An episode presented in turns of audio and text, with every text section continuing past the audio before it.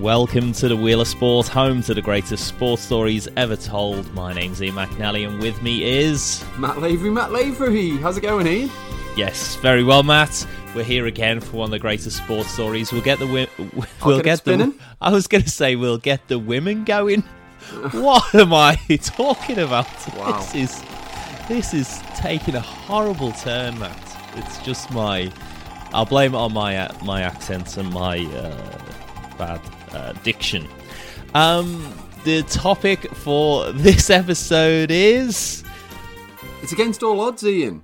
against all odds. Well, it's against all odds that you've still got possession of that precious wheel in Edinburgh.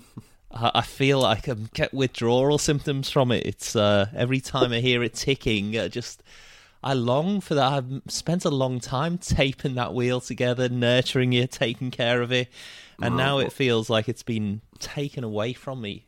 I know. Emigrated. Life's hard. Life is hard. That's uh, very true. Well, this story, Matt, I'm going to take you back to a previous episode. In fact, it Oh, was yes. the second episode we ever recorded together. It was the first episode we ever recorded together, but we released it second. That yeah, you're really sort of showing them behind the curtain now, aren't you? You see the magic of audio technology. Yeah, so that would be KV Switzer then, and the Boston Marathon. Yeah, 1967, the first woman to ever run the Boston Marathon, as we both know in that episode. And if you haven't listened to that episode, please do go back and have a listen to it. Pause this one, go back and listen. You'll find out that Bobbi Gibb, in fact, was the uh, first woman to run the marathon, but KV Switzer was the first woman to register for the marathon, her name being Kathrine she registered as KV because women weren't allowed to register in the Boston Marathon until 1972, uh, April the 17th, when the first ever registered woman officially ran the Boston Marathon in 3 hours, 10 minutes, and 26 seconds. Now, what makes Boston special? Well, obviously, it's a very uh, larger than life city, big Irish Catholic population. But in terms of sport, the Boston Marathon is so iconic around the world because, Matt, it's the world's oldest annual marathon. Oh right, so I didn't know that. There you go. So it started a year after the modern Olympics in 1896. So in 1897, they, they held the marathon on Patriots' Day, um, and it's been running ever since. So it's got this heritage and wonderful kind of following. Only 15 runners in that first ever 1897 event, but it's in marathon folklore. This is what makes Boston so attractive. And I want to go to 1980. So women have only been allowed to run in the Boston Marathon for eight years up to this point. This, Matt, is just a brilliant story against the diversity. It focuses on a young woman. She's 26 years old. She's only five foot three, short in stature, and she doesn't look like a runner. You know, like particularly long distance runners have this very. Uh, we've talked about this before, but they have a, a, particular look. They're kind of gangly, long legged, um, muscular, sinewy, and uh, gaunt. And as we've said before, often lack personality. But That's right. That was that was you having a kick at me. I remember. Thanks for that. I, no, no, it wasn't. Uh, we've all got our things to work on, Matt. Uh, no, she's so she just doesn't cut the mold of a long distance runner. She's from she's an immigrant from Cuba. She was born in Havana. She moved to Memphis, Florida.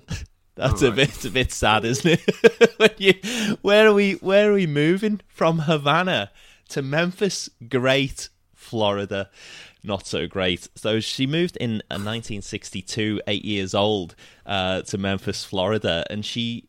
It was it's really quite a sad story because she becomes uh, separated from her mother. Uh, she's kind of brought up with extended family, you know, aunties and uncles and cousins, and you can imagine that would have been quite a fractious upbringing. And also the fact that she's moved to Memphis, Florida, and then she's living with her extended family, uh, who are live in Hollywood, Florida. Nice. you know, it's it's basically like Aldi own brand stuff. Like Mm-hmm. it's, it's just like she's she gets uh, excited because it's the name, and then no good. So look, she ends up going to um, college in Nebraska, and she actually gets a uh, a degree in 1977. She gets a degree in music, so she's not really into sport massively at this point, but as you know, Matt, you know, a lot of people come to long distance running a bit later in life. You know, it's not uncommon to have champions of the sport in kind of their mid to late 30s and even onwards. There's people in their mm-hmm. 40s and 50s who run very, very competitive times. Now, she's obviously been inspired by these trailblazing women who've run in the Boston Marathon, but she's living in New York as a mid in her mid twenties. It's quite. She's been through a lot. She actually in 1973, before she moves to New York, she actually has a tumor uh, removed from her brain. Um, and she five years later, she has a, a plastic plate uh, inserted into her skull. So she's obviously been through quite a bit, she has this life changing moment, even more life changing potentially than um, you know, significant surgery that she's had, which is she applies to run in the New York City Marathon in 1979. and by then, New, New York's obviously allowing female competitors. Yeah, that's right. They're allowing female competitors. It's all legit. And she, you know, you have to write down a time that you're going to estimate you'll finish in a mm-hmm. marathon. Now, she hasn't ran a marathon before, but she puts down a time which is a respectable four hours, 10 minutes. So she expects to finish the marathon at Central Park, four hour, 10 minutes, which is pretty quick, isn't it, still? Pretty good going, for sure. So, you know, she's optimistic. Presumably, she embarks upon training for this event, um, and it's quite remarkable, Matt. She finishes that marathon in 11th place for women. Wow. She's the 11th fastest woman. So she finishes that New York Marathon 2 hours, 56 minutes, and 29 seconds. Oh, wow, that is quick. Sub three hours. Wow. You like you've ran marathons yourself. Can you just put into context how quick a sub three hour marathon is? Like Yeah, I mean it's it's for a first timer. It's it's in, it's really fast. You know, it's nothing I'd be bothering. uh, but no, you'd you'd be you know really really really quick to be doing sub three. And considering her stature as well, she's five foot three.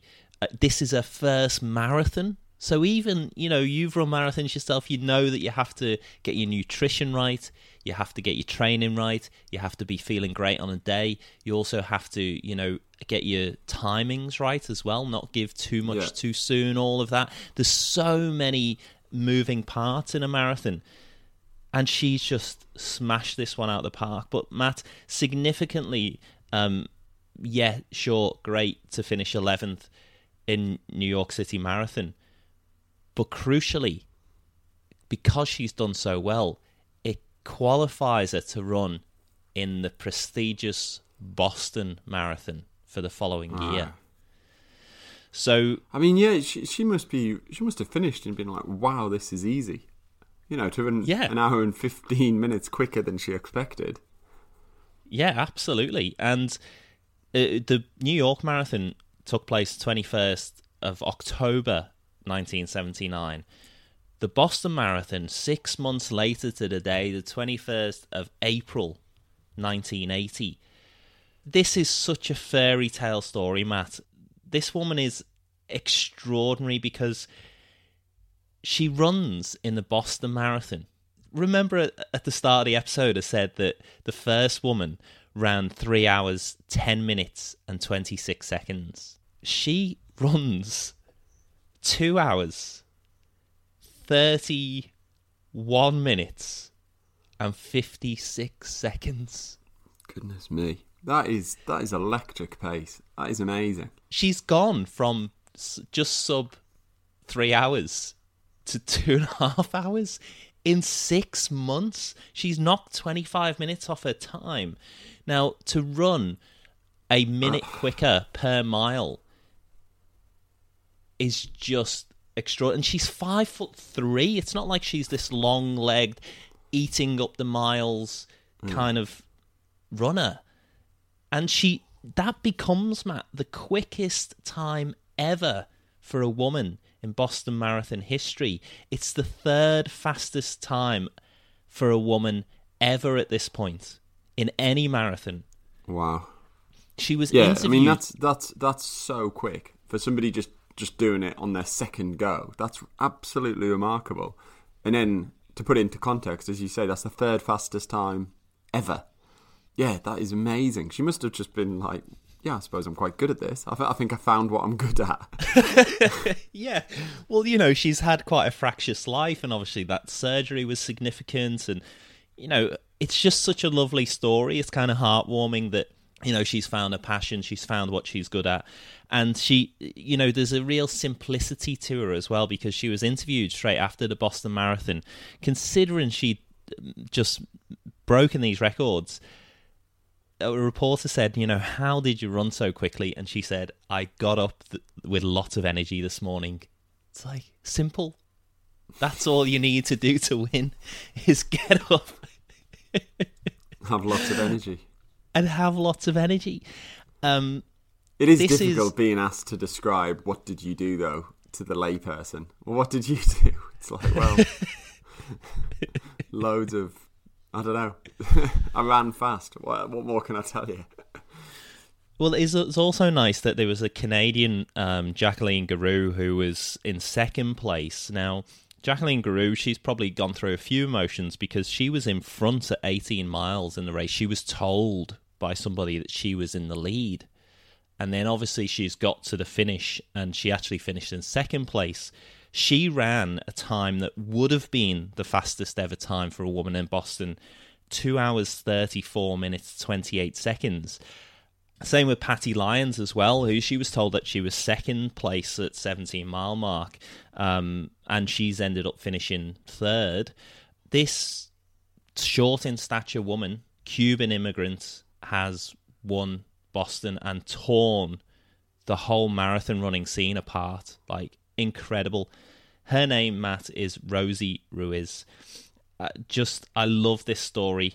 I mean, one of the reasons it's such a fairy tale as well is because she'd done so well in New York, her company, her boss, who she worked for in New York City, he paid for her trip to Boston. He was so amazed that she'd like r- ran and finished 11th in New York that he's like, "Yeah, that's great. You can represent the company, you represent yourself." And considering she's then gone on to win it and smash these records is extraordinary. It's such a heartwarming story even the point that she actually had her uh, a stress test after the race, you know, to check her heart rate, Hmm. and she had a resting heart rate of seventy six beats per minute. Now, that is also amazing because most female runners would have a resting heart rate of around fifty or or less. So, e- even though she's she kind of almost appears like not only has she been the quickest runner, she's also quickest runner in history to have the highest resting heart rate of a marathon runner in history, which is again, I, I mean, I think that's quite an achievement, but that's the lazy, the lazy attitude I have. The other thing is, is that in the men's race, Bill Rodgers, who has just won his third consecutive Boston Marathon, he meets Rosie Ruiz and sits down with her after it and, you know, congratulates her and says, starts asking her, you know, about her training schedule, you know, what her splits and intervals are. And she's kind of just like clueless. Like she doesn't really know what splits and intervals are. It's like, it's really cute. Like that she's just doesn't know this. She's just ace two marathons and doesn't know the detail.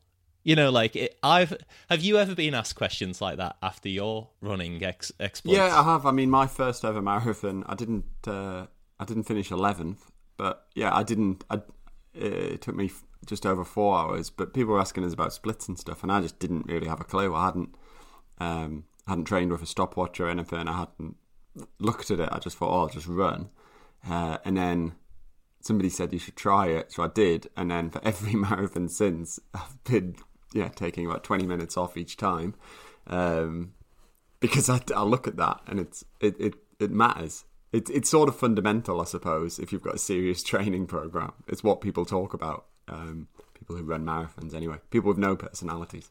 People who are gone. Thanks. Look, you've got a, a Tinder profile made there. yeah, sure. Gaunt, gaunted without personality. I wasn't talking about you, Matt. You know, I, I love you. Yeah, so obviously Bill Rodgers here is uh, is a I suppose a bit be- be- bemused, a bit bewildered. Like they even go on the television the next day, and um, you know they obviously after the race there's this ceremony with the mayors there, and they have the wreath uh, given, you know, put over their head, and then they're on TV the next day, and they're being interviewed about all these things, and it's kind of just a bit bewildering. And even the way she she looks the way she dresses like she's wearing like a yellow t-shirt. And her her number because she was the 50th quickest woman to qualify is W50 and so it's just like she just looks so ordinary it's almost like she's wearing like a fashion t-shirt. Mm. But, like it's it's just and she doesn't seem to be you know um uh, exhausted or like she's not sweaty. And I, I just think it's it's brilliant. Um But but she must be absolutely buzzing though, is she? Is she showing like enthusiasm or excitement about her achievements? yeah no she's really she seems overwhelmed at this point matt. She's overwhelmed by the occasion. She's just really kind of I can't believe like you wouldn't would you if you, if that was you like like you said just then you ran your first marathon you're just like I'll just run Yeah. and then imagine if you'd gone I'll just run and won yeah. and broke and became the third quickest man in history. Yeah. It'd be it'd be quite weird, wouldn't it? Yeah. You would be overwhelmed. You'd Good be point. a little bit a little bit overwhelmed. Um but Matt, this story has a bit of a turn because um, poor Rosie, she only four days after the Boston Marathon, she gets disqualified from the New York Marathon. Oh dear. Now, this is a bit weird, isn't it? Because the New York Marathon took place six months previously. like, wh- that's done. That's you can't Yeah. go back now.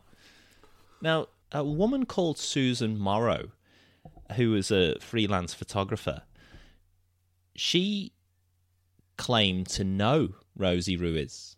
When I say know her, she'd met her. She'd met her actually on the day of the New York City Marathon, and she'd met her on the subway, the train, not the sandwich shop.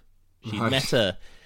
She'd met her on the train, and they exchanged like pleasantries and Ruiz had actually told she said oh i'm actually injured this funny thing about this matt is that i thought when i was reading this that she'd met susan morrow like on the way home from the race she actually met her during the race Yeah.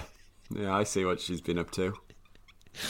Don't, don't, no, come on, Matt. That's clear anti-Cuban sentiment from an American attitude. That come on, give her a chance. Give her a chance. No, she met her during the race, and they'd walked kind of towards the finish line together.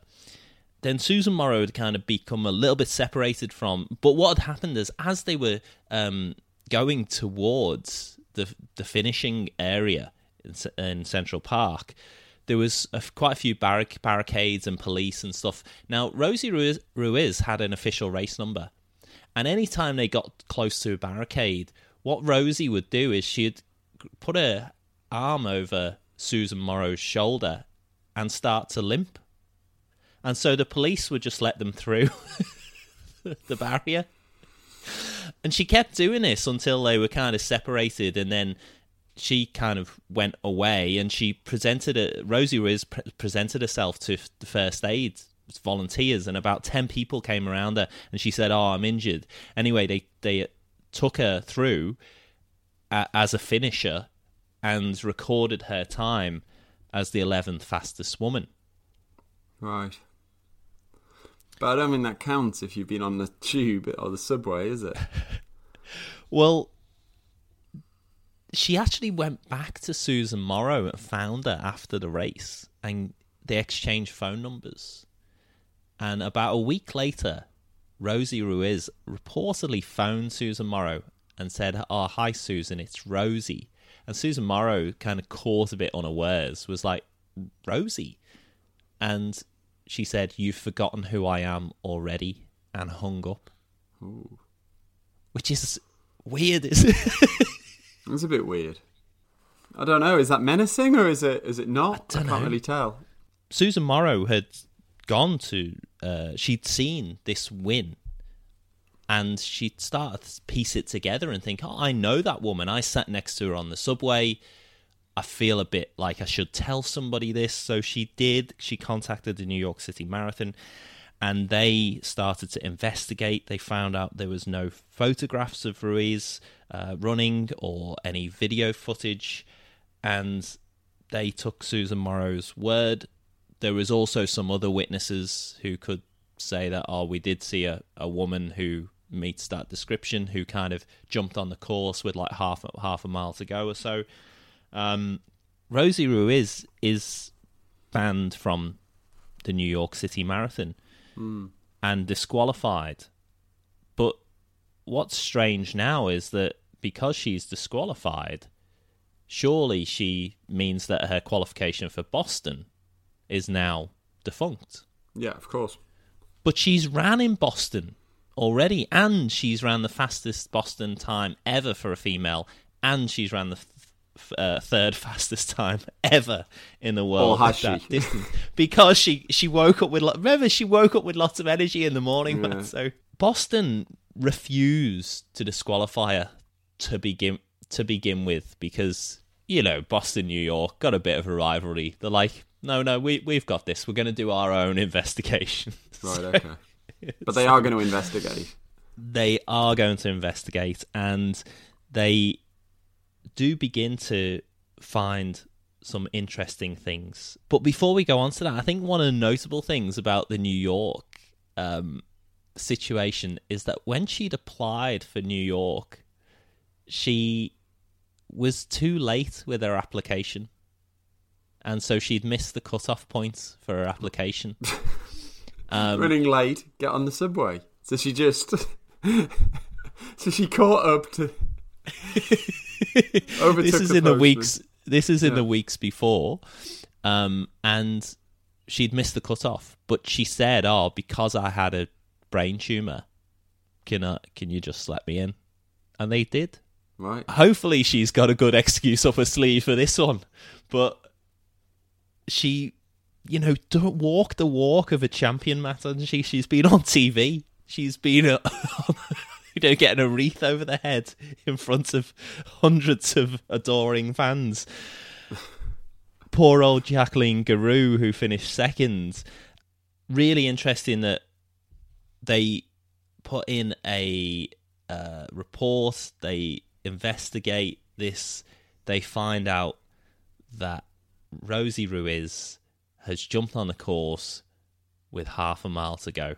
What's quite amazing about this is that Bill Rodgers, who won for the men's race, he reckons that he picked up on this straight away. He knew that she wasn't the champion. He said, I, I could just look at her and I knew that she wasn't a world class runner. Hmm. Apparently, just before they were about to appear on TV, he, he basically said to her, "If you've got something to say, say it now. Like you can, you know, do it now because it'll be less worse." And she said, she just looked at her and went, "I, I won. I I won." she just said, "I won." so that was it. It was easy. Um, Brilliant. they do this investigation. Thankfully, they put Jacqueline Gareau as champion. She now is uh, becomes the fastest ever female time. Uh, as I say, with time So of she's now a two hours thirty four. No, no, she's Jacqueline just Gareau. fastest time in in Boston. In Boston. Right, okay. Um, and interestingly, Patti Lyons, who finished second with a time of two hours thirty five and eight seconds, she becomes the fastest female American at this distance, which shows you that like the the caliber in this race is uh, extraordinary. One thing that really strikes me, Matt, as well, is that initial um, official uh, time of the first ever female 1972, three hours ten minutes. Look how quick women have got in that, you know, short time. Eight years later, they're running almost half an hour quicker. Yeah, which is just over this unbelievable. distance. To take off half an hour at that, you know, when you when you're already running that quick is just unbelievable. It say. just show, yeah, it just shows you the, you know, giving people the opportunity to do this works. Yeah, like, you know, I think in that initial episode we did on KV Switzer about females being, uh, you know, too um, fragile or not being strong enough to do the marathon distance. Well, this is a big two fingers up to to that. So, what became of Rosie Ruiz? Well, she did seem to give up the marathon running, Matt. If, I don't think she'd ever really started it. And she, it does kind of beg the question: What was she trying to achieve? that, that that's what I want to know. Like, what was the point? Well, old mate um, Bill Rodgers, the the male champion, he reckons that she was so overwhelmed at the finish line and during the award ceremony and so on. He thinks that she just jumped on a course too early. He thinks that she probably thought, "I'll jump on the course and I'll run the last half mile and I'll finish like eighth, or you know, and and then my boss who paid for this trip will be proud of me and you know it'll be fine but what she's done she's jumped on the course and bloody won the thing and smashed records So, but so, but why finish? Why cheat at all? i mean look honest people like you and i matt we just don't know why somebody would do that but, But there's no prize money of it, or like, what's the prize money? Is it is it significant? Is it? no I, I think it might just be prestige like it might just be personal kind of you know per- she yeah, but- might just think well this is an, an easy way to kind of get on in life or very odd. Very odd. It is very odd to choose it, and uh, there's a there's a couple of things which are sad about this story. Obviously, Rosie's situation herself, but the other things that are quite sad is that this is it almost marks an era, certainly in Boston and possibly in the wider long distance running community, which is people are now suspicious of each other you know, this was a sport where it was about camaraderie and about um, respect and sportsmanship, and everything was kind of done on a sporting basis. You know, that people could just respect each other, were being honest, and they wouldn't cut corners and so on. Literally. Yeah, and now Boston Marathon, they have something like 125 spotters out along the course to check people aren't cheating. They have undisclosed CCTV around the course to check people. They they chip everybody uh, for the race. Obviously, that's probably for admin reasons as well. Now they've got the numbers up, but all of these kind of security measures come in um, just purely to spot cheats which is really kind of sad, isn't it? You know, but I suppose necessary if people are going to take advantage. Well, what became of Rosie as well? Um, look, two years later, she was jailed for a week for embezzling sixty thousand dollars from her employer. Uh, she she also um, a year later, 1983, she was uh, in trouble with the law again for um, she tried to sell uh, to undercover law enforcement two kilograms of cocaine. Right. That, that would get you in trouble. And probably her greatest achievement, Matt, I think, by far, she was a question on Who Wants to Be a Millionaire in the US. Brilliant. what a uh, what a crook! What a dodgy, shady person. She's obviously had a very, uh, you know, difficult. Don't make excuses for her. There's no excuses, mate. Come on. I honestly, when I was reading about her, like what became of her, I thought she would have become a hairdresser because she was so good at shortcuts. Very good. Very good.